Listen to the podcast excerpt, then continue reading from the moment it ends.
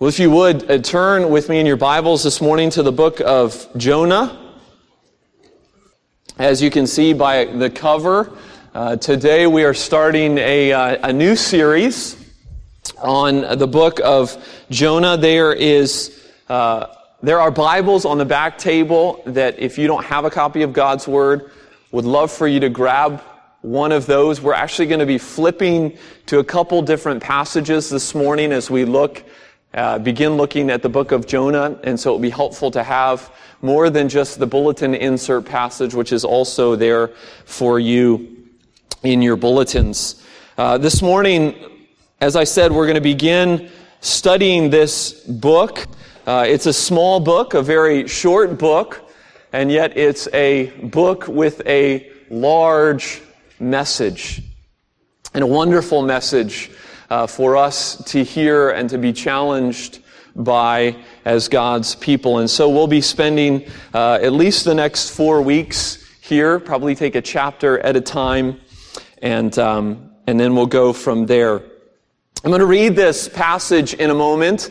Um, but before I do, I just want everyone to take note of the fact, either if you're looking at your bulletin or in your Bible, um, I'd like you to notice that this account does not begin with the words, once upon a time.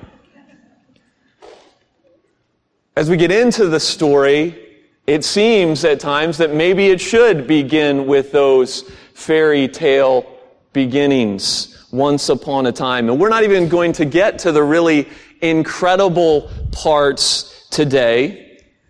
But I know that most of you, if not all of you, are familiar with the story of Jonah and you know what is coming. We're going to stop today at verse 16. I didn't mean to put 17 in there, so if you didn't know what was coming, well, now you do, because verse 17 is in there. No doubt this story, this book, this account of Jonah is a fantastical story. What I mean by fantastical is it seems to be one that has come from someone's imagination. Children's literature has long recognized that appeal. Can't tell you how many Jonah books I have on my shelves at home. Veggie Tales, the cartoon has picked up on the gripping nature of this story and has only added to that modern fairy tale feel about the account of the book of Jonah. But before we even read it this morning, before we begin to study it and, and mine its riches for us as God's people, I want to tell you that this is not an allegory. This is not Narnia. This is not a journey to Mordor. Pick whatever fantasy you like. This is not one of them. This is history. This is amazing, incredible, unbelievable history. And let me give you two brief reasons by way of introduction to not only today, but to the book of why I say this is the case. Number one, we know from the scriptures that Jonah was a real guy. He was a historical figure. We don't know a lot about him, but we do know that he is listed elsewhere in the record of Israelite history. We go all the way back to 2 Kings, we find Jonah, son of Amittai, there. And we're going to look at that passage in just a moment. But that's the first reason, that Jonah is a real historical figure. We know that. And that matters because if someone was creating this allegory, they would not have taken a historical figure from Israelite history and confused things by putting an allegorical story around him. Someone who you could go back to his history and verify that this tale did or didn't occur. That's the first reason that I think we ought to treat Jonah as history and not as allegory. But there's a second, even bigger reason. Turn with me real briefly to the book of Matthew. We'll probably return to this passage again, Matthew chapter 12. Matthew chapter 12 verse 38. Jesus is speaking to the scribes and Pharisees and he says, then some of the scribes Or Matthew records, then some of the scribes and Pharisees answered him saying, Teacher, we wish to see a sign from you. But he answered them, An evil and adulterous generation seeks for a sign, but no sign will be given to it except the sign of the prophet Jonah. For just as Jonah was three days and three nights in the belly of the great fish, so will the Son of Man be three days and three nights in the heart of the earth. The men of Nineveh will rise up at the judgment with this generation and condemn it. For they repented at the preaching of Jonah, and behold, someone greater than Jonah is here. And we're going to go back to that passage, probably not today, but in the future, because that's crucial for why Jonah is even in our Bibles. But the point is that Nineveh was a real city. It was really wicked.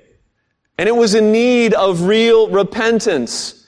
And so God sent one of his prophets to really preach to them. And by way of getting him there, he allowed him to be put in a fish. But Jesus speaks as if this account, as if Nineveh, as if everything is truly history. So yeah, this is going to be a fun four weeks, at least for me. Hopefully for you as well, as we open up God's Word and listen again anew to this story. And so listen as I read now uh, Jonah chapter 1, verses 1 through 16. Now the word of the Lord came to Jonah, the son of Amittai, saying, Arise, go to Nineveh, that great city, and call out against it, for their evil has come up before me. But Jonah rose to flee to Tarshish from the presence of the Lord. He went down to Joppa and found a ship going to Tarshish. So he paid the fare and went down into it to go with them to Tarshish, away from the presence of the Lord. But the Lord hurled a great wind upon the sea, and there was a mighty tempest on the sea, so that the ship threatened to break up. Then the mariners were afraid and each cried out to his God and they hurled the cargo that was in the ship into the sea to lighten it for them. But Jonah had gone down into the inner part of the ship and was lain down and was fast asleep. So the captain came and, and said to him, What do you mean, you sleeper? Arise, call out to your God. Perhaps the God will give thought to us that we may not perish. And they said to one another, Come, let us cast lots that we may know on whose account this evil has come upon us. And so they cast lots, and the lot fell on Jonah. And they said to him, Tell us on whose account this evil has come upon us. What is your occupation? Where do you come from? What is your country? And of what people are you? And he said to them, I am a Hebrew and I fear the Lord, the God of heaven, who made the sea and the dry land. Then the men were exceedingly afraid and said to him, What is this that you have done? For the men knew that he was fleeing from the presence of the Lord because he had told them. Then they said to him, Shall, what shall we do to you that the sea may quiet down for us? For the sea grew more and more tempestuous. And he said to them, Pick me up and hurl me into the sea. Then the sea will quiet down for you, for I know it is because of me that this great tempest has come upon you. Nevertheless, the men rowed hard to try to get back to dry land, but they could not, for the sea grew more and more tempestuous against them. Therefore they called out to the Lord, O Lord, let us not perish for this man's life and lay not on us innocent blood, for you, O Lord, have done as it pleased you. So they picked up Jonah and they hurled him into the sea, and the sea ceased from its raging. Then the men feared the Lord exceedingly, and they offered a sacrifice to the Lord and made vows. Amen. This is the word of the Lord. Well, there's much that I'd like us to learn this morning and be challenged by uh, in these first 16 verses of Jonah chapter 1. But let me just jump right in and tell you that I'd like to frame our thinking this morning for the next few minutes. I'd like to frame our thinking around three truths from God's Word. Truths that I hope will remind us who we are, who God is, and what He calls us to. And the first is where we're going to spend most of our time this morning. And it's this. It, I'd like us all to recognize through this account that we are all on the run. We are all, quote unquote, on the run. This is a story about running and about chasing. I've already told you in previous sermons that the Jason Bourne character is one of my favorite characters in part because he's always on the run. Then there is Dr. Richard Kimble. Remember him? The fugitive, Harrison Ford, on the run, unjustly framed for his wife's murder and out to prove himself innocent, all the while eluding authorities.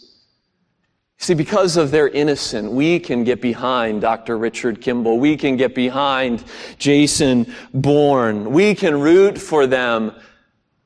But not so this Jonah guy. Not so Jonah. Jonah is our preacher on the run this morning, and we can't get behind that. In fact, we can't really even fathom, fathom it. Jonah, what, what are you thinking? I think it's helpful if we begin, if we begin our study of this book and we begin chapter one by just trying to get a better handle on who Jonah is. Doesn't tell us much before we just launch into this incredible journey that he's about to go on. But Jonah, son of Amittai, is mentioned. As I said, he's mentioned once earlier in 2 Kings chapter 14. And so I want you to turn with me there for just a moment. 2 Kings chapter 14. See, in order for you to get your bearings, let me couch this story, this narrative, where it ought to be. In Israelite history, we are about 150 years after Solomon's death. Solomon, David's son, the king of wisdom, the king who built this grandiose temple. We're 150 years after his death, and the nation of Israel has now become a nation divided. A nation divided into north and south. And the ten tribes that are in the north that make up the northern kingdom are presently ruled by Jeroboam the second. Jeroboam was not a good king. He was an evil king. And yet the Lord, in his mercy, allowed the nation of Israel to prosper under Jeroboam II's reign. And one of the ways that was accomplished, one of the ways that prosperity came about, was through the message of the prophet Jonah, son of Amittai. So let's look. 2 Kings chapter 14, starting at verse 23. In the fifteenth year of Amaziah, the son of Joash, king of Judah, Jeroboam, the son of Joash, king of Israel, began to reign in Samaria, and he reigned 41 years. He did what was evil in the sight of the Lord.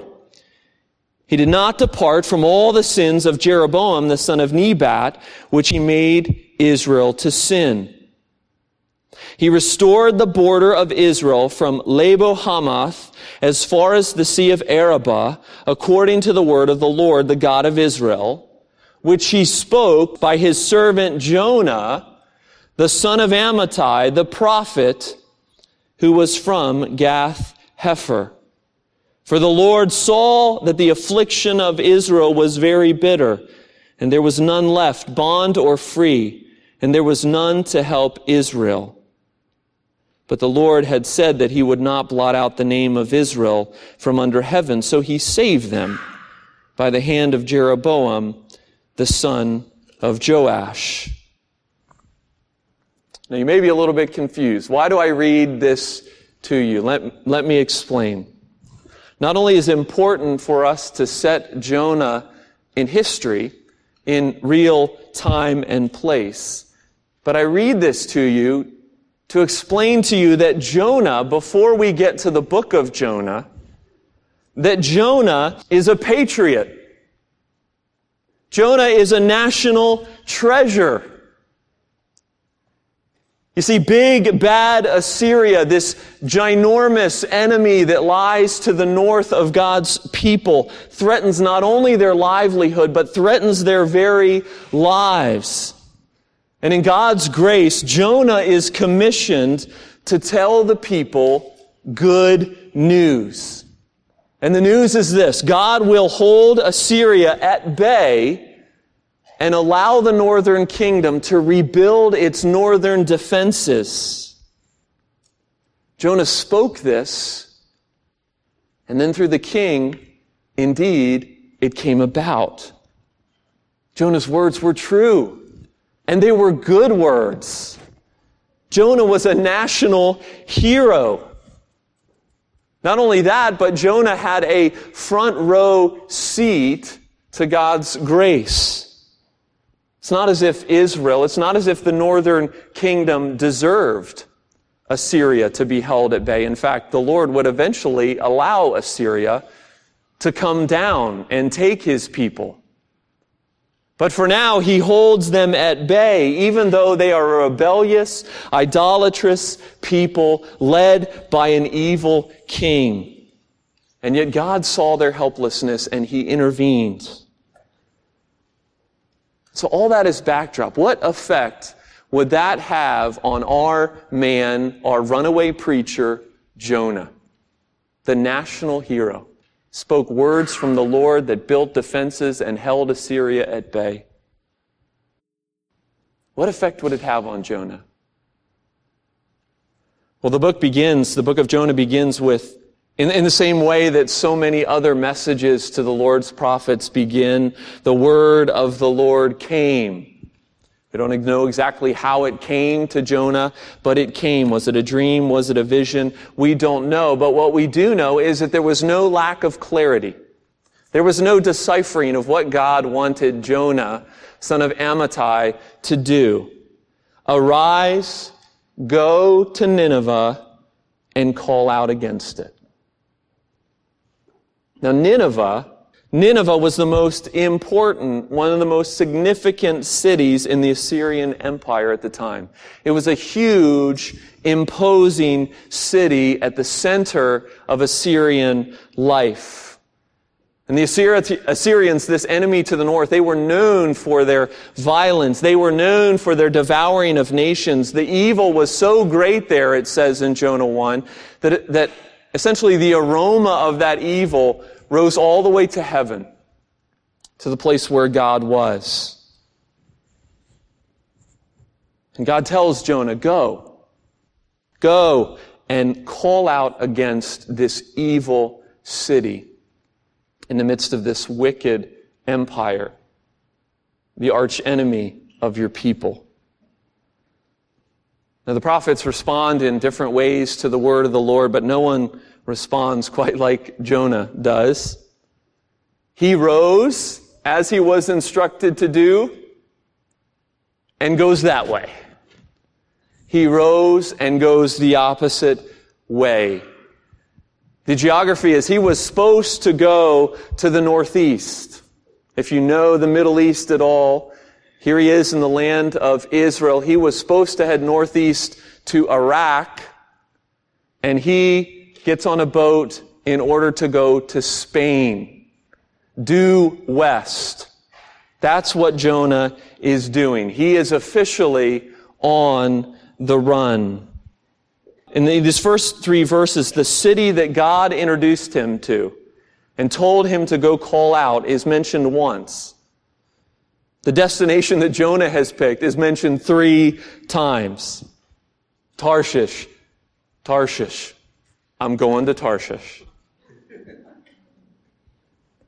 See, he's not interested in obeying the word of the Lord. And since water lies between him and Tarshish, between him and the coast of what is modern day Spain, he's got to board a boat. And Hebrews don't readily board boats. They were people of the land, not people of the sea. And yet he's willing to board a boat. He's willing to shell out who knows how much of money in order to buy a fare for this boat. And he's going.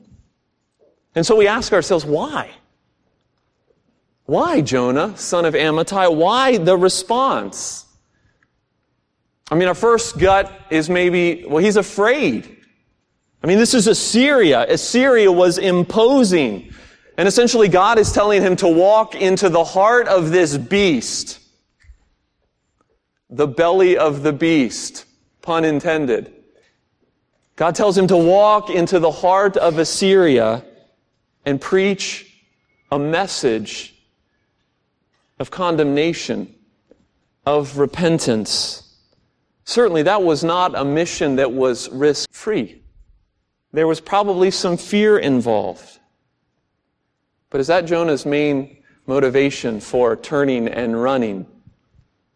No.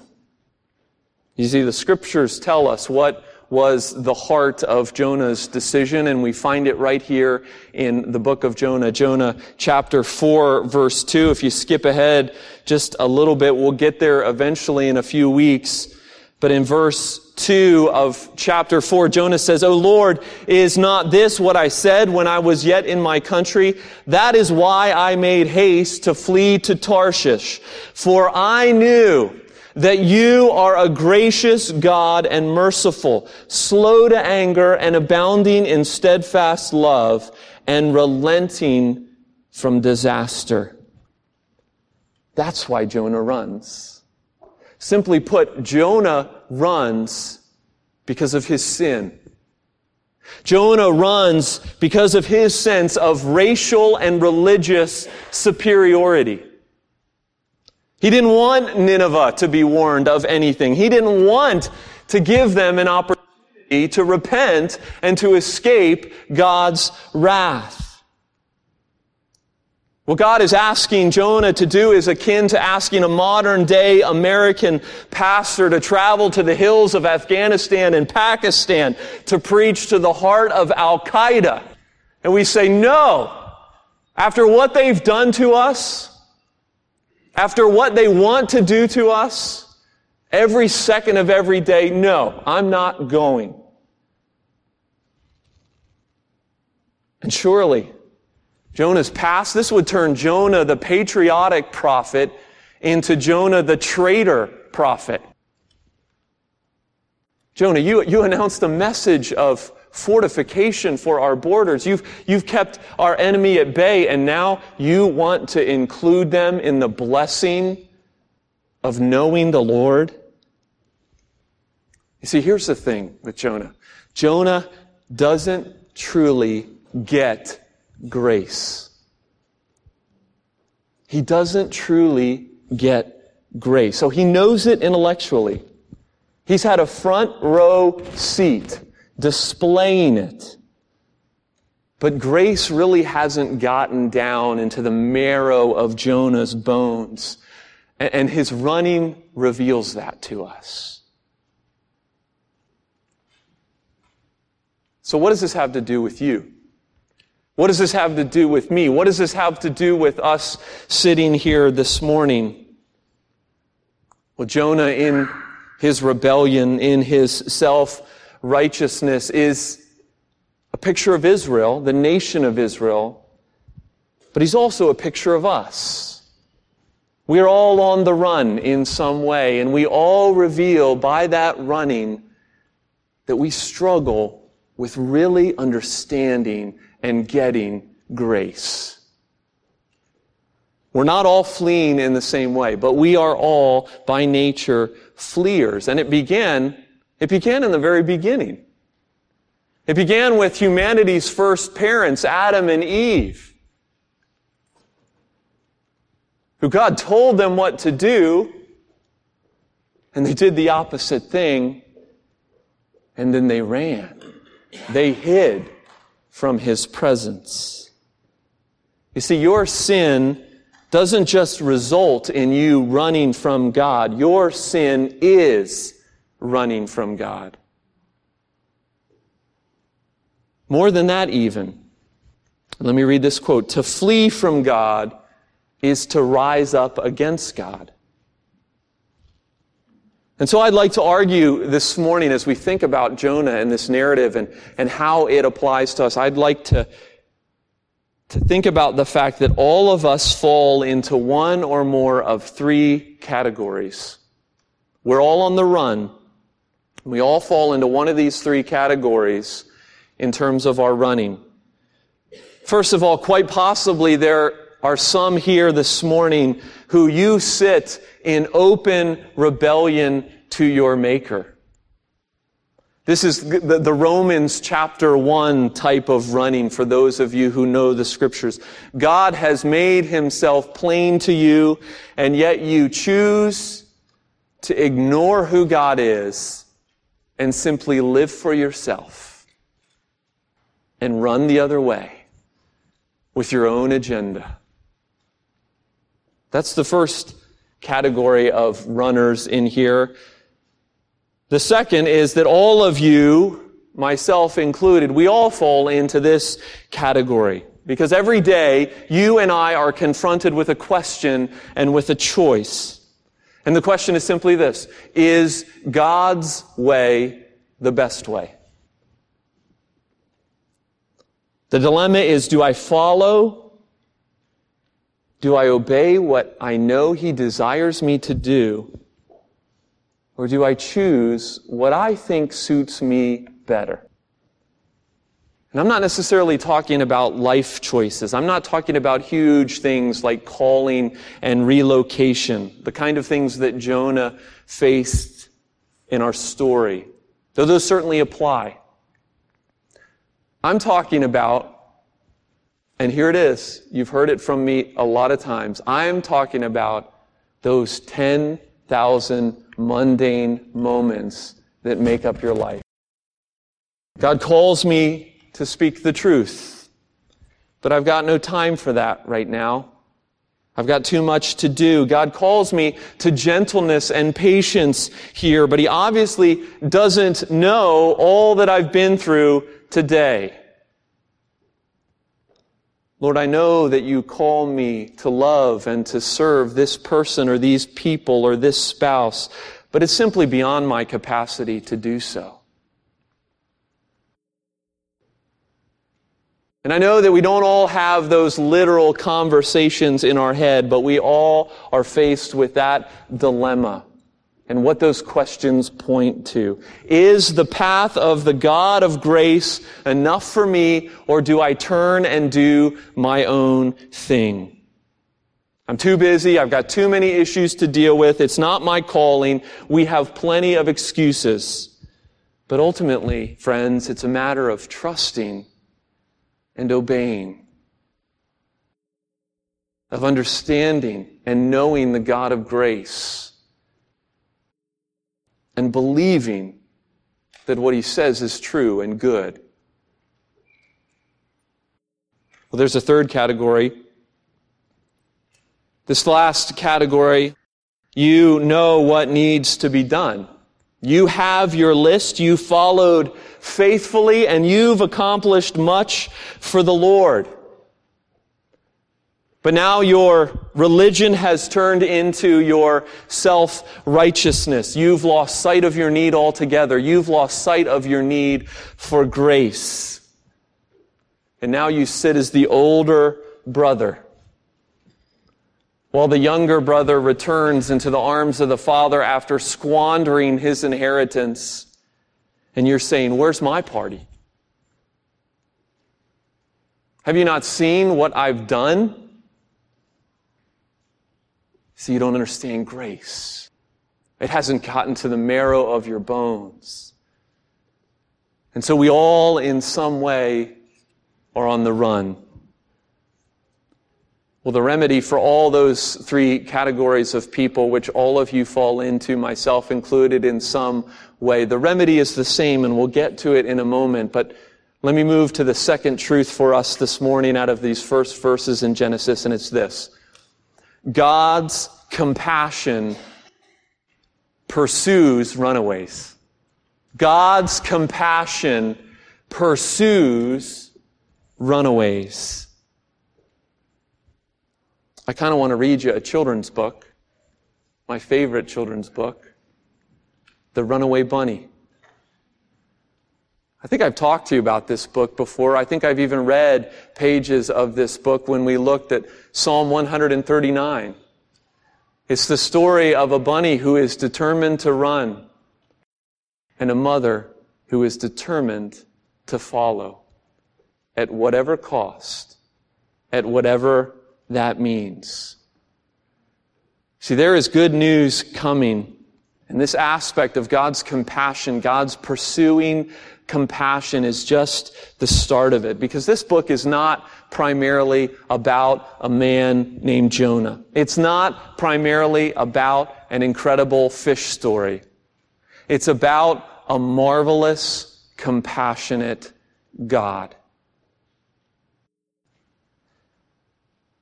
See, God's heart is on full display, even in this first chapter. And it begins with Nineveh, this evil, wicked city who is not in covenant with God. A pagan city outside of the realm of the nation of Israel. And from a human standpoint, we would say that they, even more so than Israel, they don't deserve anything. They are a wretched, undeserving lot. And yet God, in His mysterious mercy, and in keeping with the covenant that He has made with His people, a covenant that said that those people will be a blessing to the nations, God reaches out to Nineveh in grace, in mysterious mercy and grace. We see earlier hints of this coming. Way back in the story in the ministry of Elisha, in 1 Kings chapter 17, Elisha is called to the widow of Zarephath. She's a Canaanite woman. And he eventually will bless her by raising her son back to life. You see, God was revealing little by little, shadow by shadow, that he has a heart for the nations. And though it wasn't always getting rave reviews, Jonah certainly didn't give it a rave review, this heart for the nations. It does reveal God's heart of compassion. But it's almost as if, in our story at least, that Nineveh, that Nineveh is a setup city of some sort. It's almost as if God is more concerned about the evil that resides in Jonah's heart than he is concerned about the evil that resides in the pagan city of Nineveh. Nineveh could, wear, could very well have been simply an instrument in God's hands in order for him to do his work in Jonah. You see, God's compassion is a pursuing compassion. It begins in verse 4. But the Lord. See how that starts? But the Lord. It reminds me of that great declaration in Ephesians chapter 4 verse 2. Remember it says we were dead in our trespasses and sins. We were children of wrath. But God but God, who is rich in mercy, made us alive with Christ. Well, here it is. But the Lord. Parents, can you think of a time when you have hurt one of your children in order to show them love? I remember when I was in college, working construction up in Linden at my parents' house. I remember my last day of work for the summer, about to go back to school, down in Lookout Mountain, Georgia. And I was at the uh, lumber yard and I was picking up a piece of plywood and it slid out of my hands. And an eight foot piece of plywood slid down and landed, as I was holding it like this, it landed on my big toe. And the base of my big toe nail filled with blood, just enormous pressure on my toe. And I came home and my dad took a look and he said, I, I think I know what I can do, but it's going to hurt. And it hurt. it hurt, but my dad took a drill with the tiniest of bits and he took it at the base of my big toe and he drilled. And it hurt so bad. But you know what? It solved it. It solved the problem.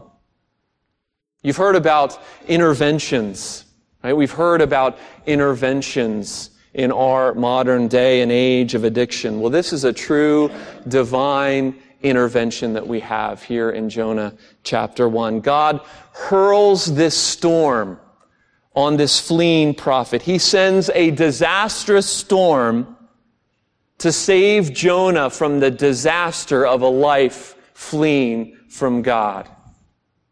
Do you get that? And particularly in light of the last couple weeks, God sends a disastrous storm, a storm which the sailors say is evil. And he does this in his massive mercy. And because Jonah is his child, the God who would love the one whom he had called so much that he would move the sea in order to save him from himself. That's the God that we worship this morning. That's the God of pursuing compassion. And we don't like the methodology at times. I wish there were some other way to relieve that pressure in my toe, but there just wasn't. We don't want to talk about God hurling storms at us. We want to talk about God calming storms for us. And yet that's all, not always what's needed. Sometimes there is simply no other way. Let me read a quote from an author that I read this week. He says, whenever we try running from God, He's committed to making our lives miserable for our sakes. Whenever we try running from God, He's committed to making our lives miserable for our sakes. And so God sends this terrible storm, a storm that even scares these seasoned sailors. These guys are scared, things must be bad. And they're crying out as best they can to these pagan gods. Jonah knows he's to blame. He owns that, and there's this casting of lots, which is kind of this ancient roll of the dice that even God oversees, and the lot falls on Jonah. And, Jonah's calm, and I might say Jonah's resignation through this whole ordeal is amazing. Jonah's just resigned to the situation. He's, he's asleep deep in the ship at first. And just as God called him to arise in verse 2, now the captain calls him to arise and pray. And yet he, he obeys neither command. He just assumed die. You notice that? He doesn't pray to the Lord. He says, just throw me over. At least if he dies, the message doesn't get to Nineveh, right? But God has more work to do, more refining, and as we know, this is just the beginning of Jonah's story.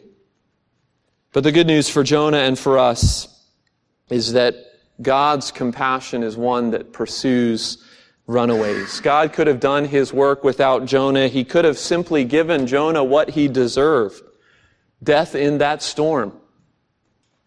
But as we will see, the compassion that pursues is also the compassion that will prevail. It will prevail in Jonah's story, and it has prevailed in our stories this morning. Because the sign of Jonah has become a reality. The one to whom this story points has come. Jesus, the Son of God. Jonah ran from God. We run from God. But Jesus set his face to Jerusalem in order that he might be made sin for us. And the pursuing compassion of God has caught its prey in the cross. That's beautiful. That's good news. And if God has done this for us, then how could we not trust Him in all things? You see, the call for you and I this morning begins by admitting in some way, to some degree, we are all running from God. Maybe it's in defiant rebellion. Maybe it's in self-righteous religiosity. Or maybe it's just in selective obedience to God's commands. But we are running from a God of grace. Well, there's more that could be discussed, but let's close with this final truth. God simply calls you to trust and obey. Not too flashy. Pretty simple. God simply calls you to trust and obey. God's request of Jonah was bold. It was risky. There's no doubt about it. But Jonah had a basis for that obedience. Jonah had a display of grace in his memory bank. He had a knowledge of God's character that should have, that could have sunk deep into his bones. Simply put, those who say that they fear the God of heaven and earth follow the God of heaven and earth. Those who have experienced a God of grace must extend that grace to others. I don't know the specifics this morning of how God's Spirit is challenging your hearts. We all come from different places. We have different challenges. You've even heard these words differently this morning, but I pray God's Spirit is doing His work in your journey. It's a journey that must recognize the clouds, the lies of sin that cloud God's grace.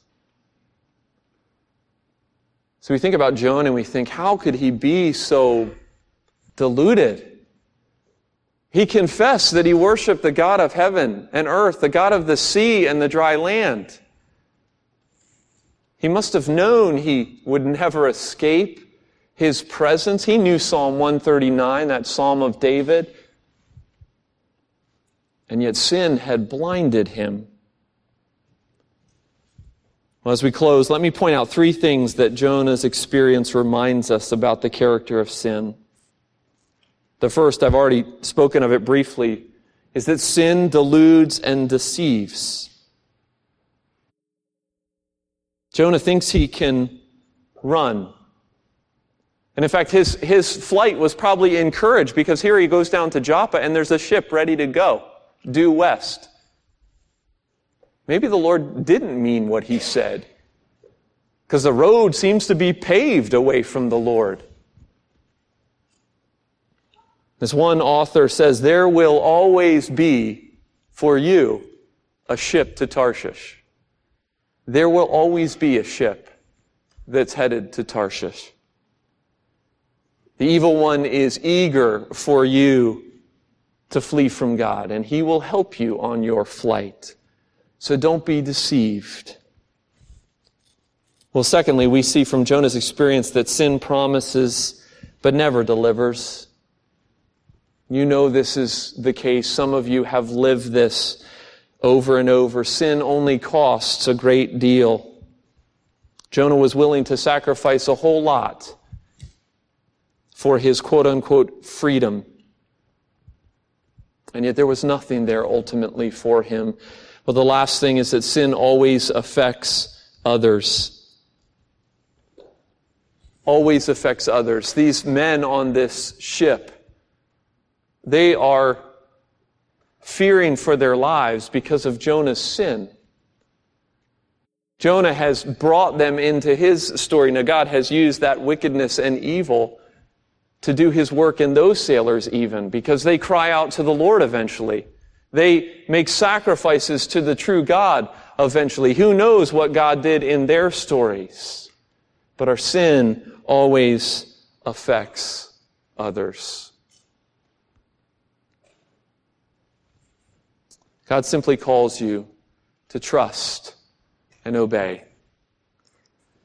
I pray that God's word challenges us this morning of our own heart's inclination, of our own understanding or lack of understanding of grace, of the God who loves you, who pursues you in his compassion, and calls you to trust him. Let's pray. Heavenly Father, we thank you for your word this morning. We thank you for the story of Jonah, which to us does so many things. It points us to the sign of Jonah, the one who would come, who would die for us, who would spend days entombed for us only to be risen with power and with glory. Jonah's story also challenges our own hearts about the things that we've talked about. And so I pray, Holy Spirit, that you would take this word, that you would plant it deep in us, that it would change us, that it would grow us, that it would conform us to the image of your Son, in whose name we pray. Amen.